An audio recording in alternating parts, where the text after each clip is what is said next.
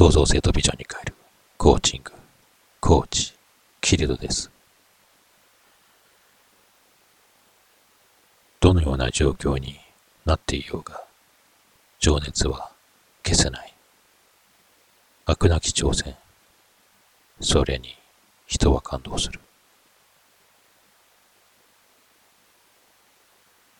今ではもうノーベル賞の話題は過ぎ去ったが、第1回のノーベル平和賞を取ったのは、あまり知られてはいないが、赤十字社を創設し、ジュネーブ条約を作ったアンリ・デュナンという人です。昔 CM で人類皆兄弟というのがあったが、それを最初に言った人がこの人です。その上、彼の人生はまさに波乱万丈と壮絶なものでした。スイスのジュネーブの裕福な家庭に生まれました。あまり学業には身を入れていないようで、成績は良くなかったとのこと。お母さんが慈善活動に熱心だったそうで、その影響は大人になっても変わらなかったそうです。彼が人道というものに熱い情熱を注ぐきっかけは、南フランスにいるおじを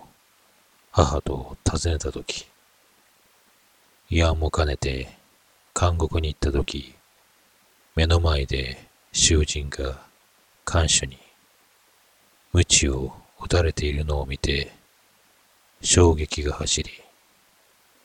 どんな人間にも人権があるはず、と思ったそうです。それからの彼は、事業経営をする傍ら、人道活動に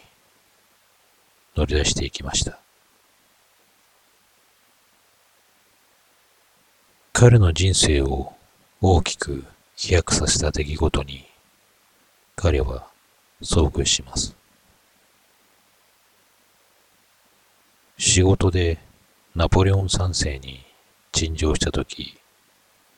北イタリアでソルフェリーノの戦いが始まり、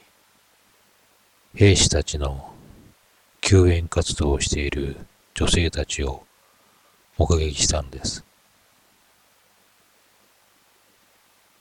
デュナンは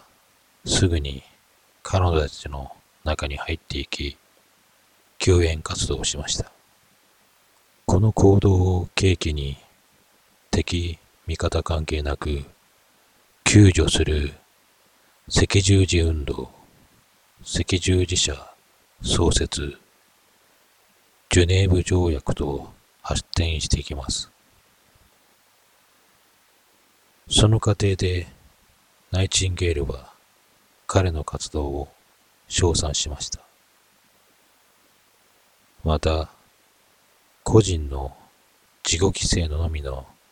救援活動は長続きしないと苦言も呈しています。この活動は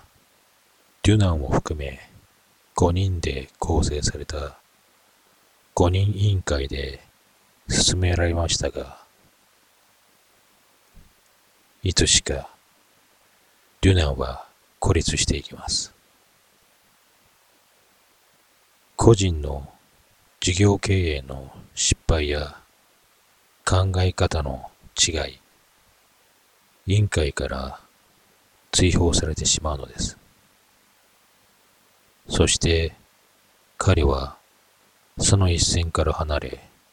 姿を隠すのです。その後の彼は極度の貧困に落ち、ポケットの中に入るくらいのパンを一切れずつ食べ、牧師の世話を受けながら生き延びていました。デュナンはその生活の中である教授にハイデンに赤十字を作るように言われます。彼の中にある情熱は冷めてはいませんでした。貧困と病に見舞われたデュナンは周りの人々の協力で活動を再開したのです。各地に講演をしたとき、あまりの空腹のため声が出ず、代理を立てたことも起きました。また、倒れたことも数知れず。彼の身を切る活動は新聞記者の知るところとなり、新聞記事とノーベル賞選定委員があの教授になったこともあり、ドゥナンは平和賞を受賞し、生活の住まいに提供された古びた一室で82歳の生涯を飛びします。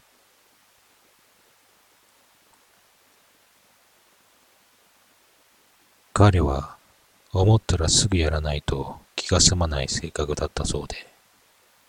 突発的な行動もあったのとのことです。また、かなりの情熱家でもありました。デュナンは情熱的なすぐに行動できる活動家。彼ほどではなく、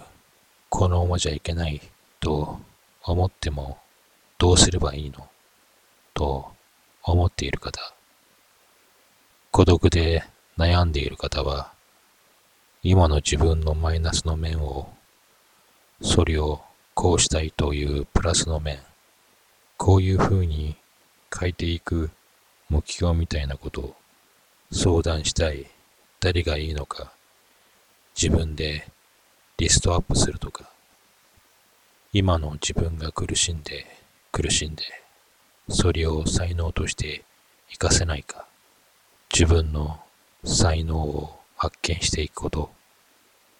そんなことを書き出して一つずつ進んでいけばリアルに行動できると思うね。デュナンは一旦は身を引き、世間を背にした。しかし、周りは彼をこのままにしなかった。なぜか。それはすべての人々が彼を必要としていたから。彼の情熱がただものではなかったから。彼の目には鞭打たれる囚人の姿が焼き付いていたに違いないのです。孤独感を創造性とビジョンに変えるコーチング、コーチ、キルドです。